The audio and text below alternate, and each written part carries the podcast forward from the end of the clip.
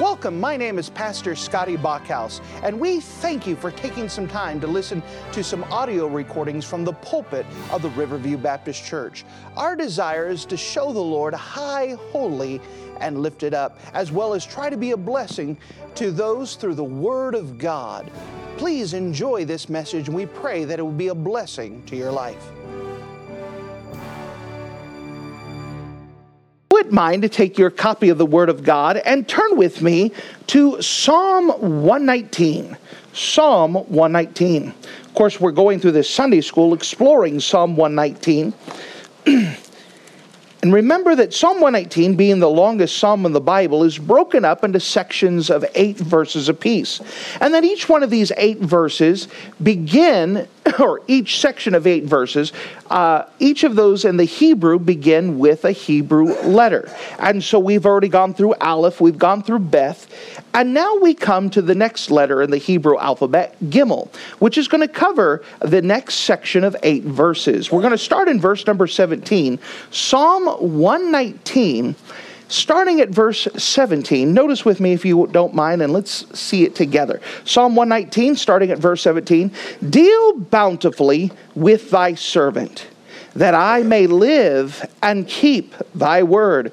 Open thou mine eyes, that I may behold wondrous things out of thy law. I am a stranger in the earth. Hide not thy commandments from me. My soul breaketh for the longing that it hath unto the judgments at all times. Thou hast rebuked the proud that are cursed, which do err from thy commandments. Remove from me reproach and contempt, for I have kept thy testimonies. Princes also did sit and speak against me, but thy servant did meditate in thy statutes. Thy testimonies also are my delight and my counselors. And as we come to this, if you're in the habit of marking things in your Bible, would you star, highlight, bold, do something with the entire verse of verse eighteen, where it says, Open thou mine eyes, that I may behold wondrous things out of thy law. Now, this is such an important verse, not only for its context, but context, but it is also important because of its placement. Psalm one nineteen in verse eighteen is the central verse in all of the Bible. So if you take all the Bible and you find the exact middle, the great divide, it's this verse here. And God could not have highlighted a better verse to teach us and to encourage us. Open thou mine eyes. Why? That I may behold wondrous things out of thy law. One of the important aspects of the study of God's Word is that God's Word cannot be outstudied. It can't be outknown. That there are new things you can discover all the time. You could read your Bible a hundred times through and still find something you've never uh, found before. In fact, it should be such a thing that because the Bible is wonderful. It is wondrous. It should be a type of thing that should make you go, wow, often. Yes. Some of you know that when I sit down with folks and get in a conversation, there's a couple questions I like to ask. And, you know, my first question is, how'd you come to know the Lord? I love to hear testimonies. And everyone should have a story of how they came to know the Lord. Second question is, how their Bible reading? And I'll ask you that often. And many people around me know that I get around and I'll ask you the question, how's your Bible reading? There's another question that I've been adding to my repertoire, especially with preachers and whatnot. What's the last thing in your Bible that made you go, wow? Whether from a message, whether from a sermon, whether it's from your own Bible reading. What's the last thing that made you go, wow? And by the way, that's a biblical question according to this verse. Open thou mine eyes, that I may behold wondrous things from out of thy law. You should be having a steady diet of wow. And if you are not reading your Bible and getting wowed, there's something wrong. Or if you haven't been wowed in a while, there's something wrong. Because whether it's through the preaching of God's Word, if God's Word is being preached, there should be something go, wow, that's good. Oh, that's wonderful. When your personal Bible reading, you should read through it. Go, something catches your attention. That's, that's good. I learned something. Wow. Wow. And by the way, if your Bible reading's like that, It's exciting Bible reading. It's where you can't read, to read into it again. And it all starts with this prayer. Open thou mine eyes. This is a prayer to God. Lord, open thou mine eyes, that I may behold wondrous things out of thy law. This is the centralmost verse in all of the Word of God. This is the great divide. This is the peak. Open thou mine eyes. And so with that, let's explore this psalm and find what we could see, what we could learn, what can make us go wow within God's Word, about how powerful, how majestic, how wonderful this Word is. The first thing I want to show you is that God's words have treasures to be found. God's words have treasures to be found. Now, we start off with a premise that this is not a book written by man. This is a book written about uh, by God.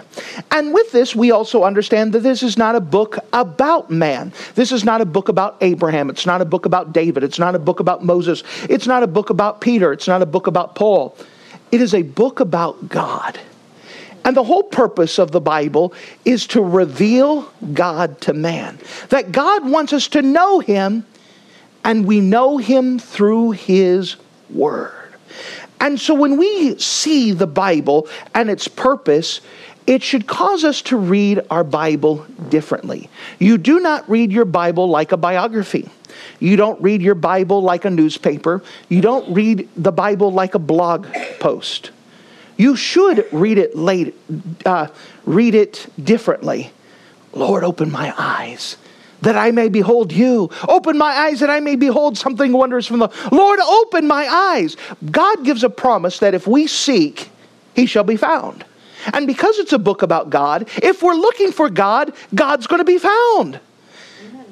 This is a living book. As I said before, you could read this book over and over and over and find something new. Some of you may have a favorite movie where you've watched it over and over and over and over and over, and you could repeat every line. You could do it as a sing-along. You may have a favorite book where you've squeezed every detail out of that thing, but you can never do that to the Bible. You could read it and read it and read it and read it and find something new. Things go, wow, I've read this a hundred times. I never saw that before. Look at that. I'm so thankful for it. That the Bible cannot dr- go dry. You can make it go dry, but the Bible can never go dry. You can never wring it all out. It is a wonderful living book. Notice what the psalmist says. Of course, verse eighteen is where we started. Open thou mine eyes, that I may behold wondrous things out of thy law. Well, because we could find it, God, because we could find these promises, we find the key of finding God, of finding these wondrous things from God's Bible with one word. Look! Look! Look! You just spend time to look, to seek, and you could find it. God says He wants you to look, to spend time. I can't overemphasize that. Most people, what happens is they get to a Bible passage. Maybe there's a, someone preparing a message. Maybe they're thinking about something.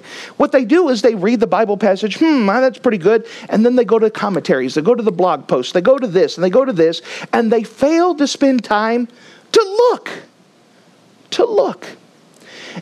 In my homiletics class, when I teach homiletics, the very first lesson I do is I say, all right, boys, girls, take your Bible. Take a sheet of paper, get rid of everything else off your desk, close your computers, and I want you to take a passage, and for the next hour, you're going to look. I want you to write down everything you could find. And when you think you found everything, look again. And you're in here for an hour, see you in an hour. And they go, what kind of garbage is this? This is a stupid professor. What is he doing?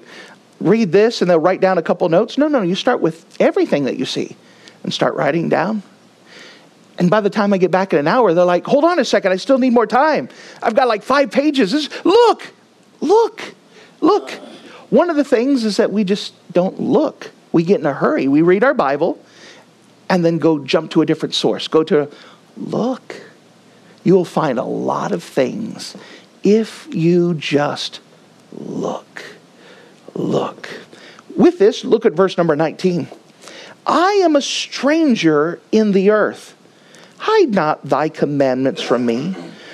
With this, we have to realize that this is not our home. We're just a passing through. Our home is somewhere way beyond the blue. We're looking forward to, to seeing what God's going to have. And the Bible is full of heavenly things, not earthly things. It gives us things way beyond what's here on this earth. We can learn more about the spiritual realm, more about God, more about the things that, than our day-to-day basis. This is not our home. This book is to give us so we could survive our time here. Because the, our time on here is rough. Our time on here is hard. Our time on here is difficult. How do we survive our time on earth? God's word. God's word. I am a stranger on this earth. So because I'm a stranger on this earth, remember the word strange uh, doesn't mean that they're cross-eyed or something. It doesn't mean they're goofy. A stranger means something that doesn't belong there. I don't belong here. I belong somewhere else. And so how do I fit in in a place where I don't belong? By the way, have you ever felt like that? That now that you're a Christian, you feel like I don't belong? Yeah. That's normal. You don't belong here. How do we survive in a place where we don't belong? It says, hide not thy commandments from me. How do I survive this place where I'm a stranger, where I'm different, where I don't belong? God's word. God's word. We have to look and behold God's word, that God's word has treasures to be found, and it's what we need to survive while we're here to keep us going. There's something else that we learned about God's word, is that God's word is something to be desired. God's word is something to be desired. Notice with me in verse number twenty. My soul breaketh for the longing that it has unto thy judgments at all times. That word longing carries with it the idea of a fervent desire. We'll define fervent. It def- carries the idea of a heated, passionate. So the idea of longing is an idea of a heated, passionate desire for God's word. Someone who's discovered the worth of God's word yearns passionately, fervently to read it. It's attractive to one's soul. That's when, as a pastor, when people are having a hard time reading their Bible, it's a strange thing to me. Because when you find out the treasures that's in it, when you find out the wonderful things within it, when you find all the th- benefits within it, you should be excited to read God's word. When you realize this is wonderful, there should be a passion. I can't wait to read my Bible. That's the spirit within us. We understand that we have the flesh, and the flesh is against those things. And if your flesh is in charge, it's going to drown that out. But when you have, are in tune with God and you realize the blessings in it, there should be a passionate fervency. I want to be in my Bible. I want to see more things. I want to see the treasures in here. I can't wait to read it. I know I've read it a hundred times. I can't wait to get one hundred and one in. This is wonderful. Oh, I can't wait. There's a passion for it. Do you have that passion? Do you have that excitement? I want to read God's word. I want to see it for myself. I want God to show me something in there. I want to see and dig for the treasures and go, wow. That should be the desire that we have. It should be attractive to one's soul. When we talk about this attraction, a needle that's left by itself, you guys remember Boy Scout days, or, you know, that if you take an, uh, a leaf and float it on the water and put a needle in front of it, and you put a magnet, that leaf, because of the needle, is going to try to get to the magnet. There's an attraction to it. A needle left to itself will try to get to the magnet, do what it can to get to the magnet. We could put a needle on a table next to a magnet and it will rush there immediately. Why? Because there's an attraction to it. And as long as that needle is free to move, it will move to the magnet. That's what God's word does. It becomes attractive, and that needle should be us. We can't wait to get to it because there's an attraction to it. Now, once we get saved, God does something with our soul. He does something with our nature. He changes it. He puts his own nature within us, and that new nature responds to the drawing power of the Lord. Remember, Jesus said, if I be lifted up, I will draw all men near. There's a drawing work that God has, and his spirit is inside of us is drawn to him. Now, there's something else about that needle, that if you take a needle and you put it next to a magnet long enough, that needle will begin to take some of those principles, the same uh, properties of a magnet. That you could take that needle and leave it with that magnet for a while, and what will happen is it will become magnetized itself. You can go ahead and take that needle and touch it to another needle, and it will pick up that needle. That should be what's going on with us, that we're attracted to God's word because we're attracted to God. And the more that we're with God's word, that same attraction is going to be able to draw other people because of that same principle. God's word has that power. God's word will help us to take on those characteristics for ourselves. Notice with me, if you don't mind, verse twenty-four. Thy testimonies are also my delight and my counselors. Do you delight in God's word? This is that what we're talking about. It's something to be desired, something to be delighted for. We also see something else here, speaking about God's word, that we know that in God's word there are treasures to be found. That in God's word, it should be something to be desired. But notice this, God's word gives us protection when it is our delight. That God's word gives us protection when it is our delight. Notice with me verse seventeen. Deal bountifully with thy servant. Why? That I may live and keep thy word. Now notice this. You may kind of miss this out of context. We're going to put it in context. He says, deal bountifully with my life that I may live. When he says that, he's not saying that as a nice, cute little term. He's saying this because he's in danger. He's in lots of danger. There are people who would like for him to die. There are people that would like for him to fail. They are cheering for him to lose. And so when he's saying that I might live, he is saying, this is how I'm going to live. This is how I'm going to survive in a world that's against me. This is how I'm going to survive against the foes, is by being in God's word. Notice, if you don't mind, we could see him discuss more about this in verse number twenty-one. He, in verse twenty-one, twenty-two, and twenty-three, he's going to mention three groups of people that want him to fail. Three groups of people that are oppressing him. Three groups of people that he has to deal with. And with this, he's saying, Lord, I need your word that I might live. Notice the first group in verse twenty-one. Thou hast rebuked the proud that are cursed, which do err from thy commandments. The first group of people are people full of pride. What is pride? It's a false view of oneself. What is pride? It's thinking that you know better than God. I don't need God. I know God says this, but I'll be fine. I know that God says this, but I don't care. This is what I want to do. That's pride. When you come to the conclusion that you know better than God.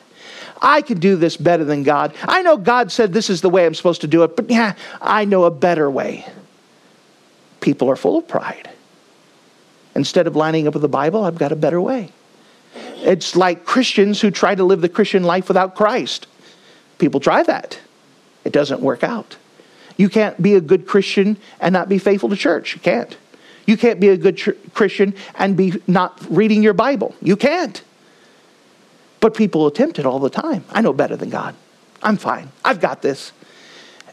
And the people who think they know better than God don't like the people who are trying to line up with God's word.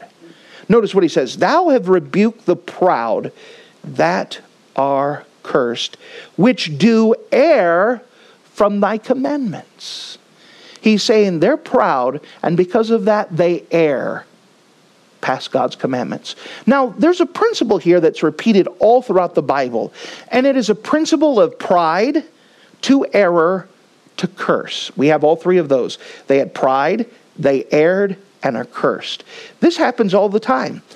That because of pride, I determine I know more than God. Because of that, I err against God's principles. And then because I violate God's principles, there's a consequence and a curse that happens. You cannot violate God's principles and get away with it. There's a payday someday. There's something that's going to happen. Someone who says, listen, I could raise kids. I know what the Bible says, but I'm going to raise kids the way that I think I do. They're going to go from uh, pride to error to cursed. And by the way, when your children don't turn out the way that they should, it becomes a curse. Books of Proverbs speaks about that quite a bit. Well, I could be a good Christian, but I don't have to go to church.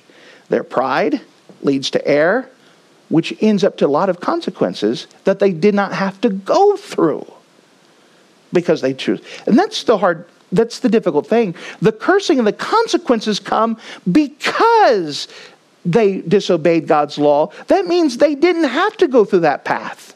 They made a choice. They got confronted with God's word. I know God's word better. I don't need this. I don't need what the preacher says. And by the way, it happens. Like I said, I want to put cameras up in one day so you can see the different reactions. You know, there are some people that could eye roll very loudly. There are some people that just give you this. Like, how dare you say, read my Bible? You can outstare me all you want. I'm just messenger boy. Your problem's with him. You know, you got the crossing of the arms.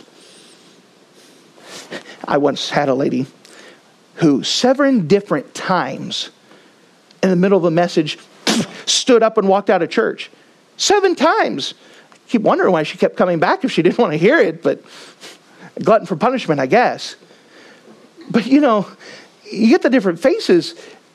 And by the way, God told Jeremiah, don't regard their faces. Why? It's, their problem's not with me, it's with them. With him, he's got to deal with that.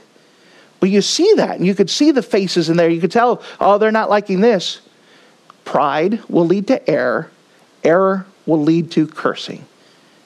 And you could follow the path every time. It's almost, there's no magic powers. There's no predictive powers. God knows man. I could say, let me tell you what's going to happen to you. Nuh-uh. A couple years later, you were right. And I didn't have to be right. You could have just obeyed in the first place and we could have avoided the whole mess. This is a principle that falls all the time. Pride leads to error. Error leads to cursing. And that's what it says in verse twenty-one. Thou hast rebuked the proud that are cursed, which do err from thy commandments. So the first group that is around the psalmist is those full of pride. Notice there's another group that he deals with in verse number twenty-two. Remove me from reproach and contempt, for I have kept thy commandments. The second group is a group of people who scorned believers for their faith in God. They scorned the believers. And fewer things are harder to take than someone who scorns. Think about a high school thing, all right? We could relate with high school. In high school, the goal seems to fit in, right? Because if you don't fit in, you're going to get picked on. You're going to you get jeered at. And by the way, students have a hard time in that position. Nobody seems to like me. Nobody invites me to their parties. Nobody wants to talk with me. That's hard when you're shunned. And by the way, we don't get much better when it's adults either. We're just not stuck in the same room with them all the time. Why don't my coworkers like me? Why doesn't my family like me? And because we feel like we're scorned and shunned, we feel like we have to change to fit in with them. Yep. And that becomes a temptation. Well, my family doesn't like the Bible, so I'm not going to say anything about the Bible. Well, that becomes very difficult. Well, my friends, they don't want to hear about me going to church. And it becomes difficult. This idea that scorners are around them. Now, we understand the scorners may not physically harm them, but that scorning is difficult to deal with. And that's why he says, remove from me the reproach and contempt. Why? For I've kept thy testimonies. He says, Lord, I've tried to keep your Bible. I've been trying to be obedient to it. Lord, you've got to help me with this scorn and contempt, because that's a hard barrier to overcome. It's a hard thing to deal with. When we feel like we're not accepted, when we feel like we're shunned because we're different. And by the way, we are different. If you follow after Christ for a certain amount of time, you will be different. It's one of the evidences that the Bible is true. But again, we don't like to be different. That's something we have to accept and understand, that some people won't. I mean, we could do a show of hands, we're not. But every single one of us have had at least some snide comment. Why do you go to church so much? You know? I've had my parents put me aside and said, all right, what's this cult that you're joining? Because it's not natural for people to go to church Sunday morning, Sunday night, Wednesday night. You know, we we have that that we deal with. And it is hard to be scorned. It is hard to be shunned. It's hard to be set aside. And the psalmist knew that. Now remember, we believe that the psalmist, or by his description, he's the only person who believes around him. He doesn't get backup. He doesn't have a place where he can assemble and get the encouragement to keep going on. This psalm is made so he can continue to look up towards God in those hard times. Come home and having one of those days where everyone just seemed to misalign you. Lord, I'm going to your word. I have to go to your word. Because otherwise, if I don't go to your word, I'm going to give up. I'm going to quit. I'm going to try to be more like them in order to fit in. But I know if I follow after you, I'm going to be even more different. That's a choice. And I have to go to God's word. Otherwise, I will not continue on. Notice there's a third group of pers- people that he deals with in verse number twenty-three. Princes also did sit and speak against me. Here's a third group here. This is a group that's actually threatening the life of the believer. They are someone in authority that actually can do them harm. You know, it is one thing when you got people with pride who ignore what you say, and you could see with heartbreaking clarity of what's going to happen to them. It's another thing when you're misaligned, when you're scorned, you're you're contempted because you're different. But it's a different level when someone in authority who could do you harm is against you. Listen here. If you don't stop reading your Bible at work during your break, that's it. Have you ever had that happen? Listen, if you pass out another track, you're done. That's hard. They could do you harm. It's harm to lose your job. When people in authority are now against you, it's going to be very difficult to do what's right. Listen, I'm sorry, I need my Sundays free. Listen here, if you don't work on Sunday, I mean, those are some choices you have to make.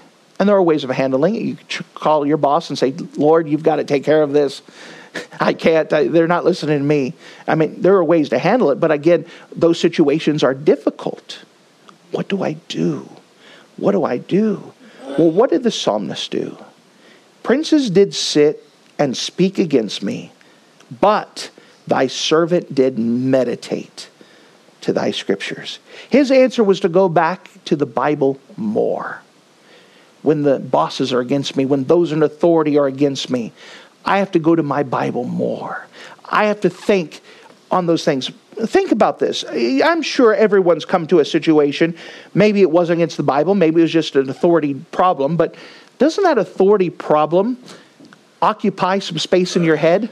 Yes. You start to think about it.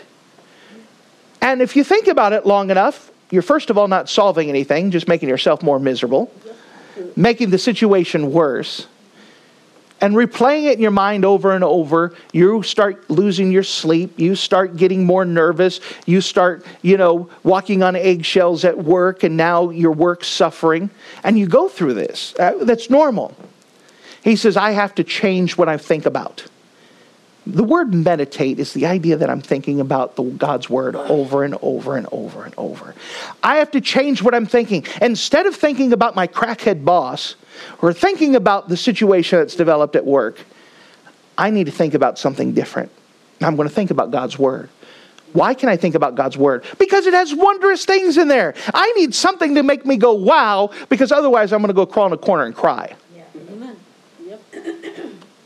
I have to go to God's word. When it's hard and difficult, when things are against me, I have to go to God's word. That's what I have to go to more and more and more. Remember that the thing about this psalm is that even though every verse speaks about God's word, it's still a testimony of someone who's going through the hardest things in his life. And he is determined to say God's word is the answer. And this is a written reminder, thankfully for the Holy Spirit, Uh, inspiration of the Holy Spirit, that he says, I have to have a written reminder. I have to have something in my face. I have to have something with me to remind me how to respond in these difficulties. Go to God's word. Go to God's word. Go to God's word. Because if we were honest, going to God's word is the last thing we really want to do. If we had a choice, be honest, to think about the problems at work or to read God's word, we'd rather think about God, the problems at work. Because we feel like if we meditate on enough, it's going to automatically solve itself, and it's not. We have to go to God's word. We have to go to God's word. When we feel rejected, we want to have the pity party and the boohoo and everybody hates me, no one likes me, think I'll eat some worms, woohoo. You know, we'd rather get in the, the pity party and, and the mopey party. And what happens is we're just using up wasted time and energy. We need to be going to God's word. When we get to the place where we're heartbroken and watching people heading to the wrong direction and it doesn't seem like we do anything about it, we have to go to God's word. Go to God's word. You see, this isn't just a book just to make you feel good. It's the book that we need to survive living on this world. We have to have God's word. You cannot underscore, you cannot overemphasize how much we need God's word. Especially in a time where God's word is getting last place all the time. We need God's word. So the answer is to go back and think about the scriptures. The answer to the enemies, the answers to the problems, the answers to the difficulties is oftentimes the last thing we want to do. But the answer is to go back to God's word. Go back to God's word. Because in it, he's going to show us some wonderful things from his law.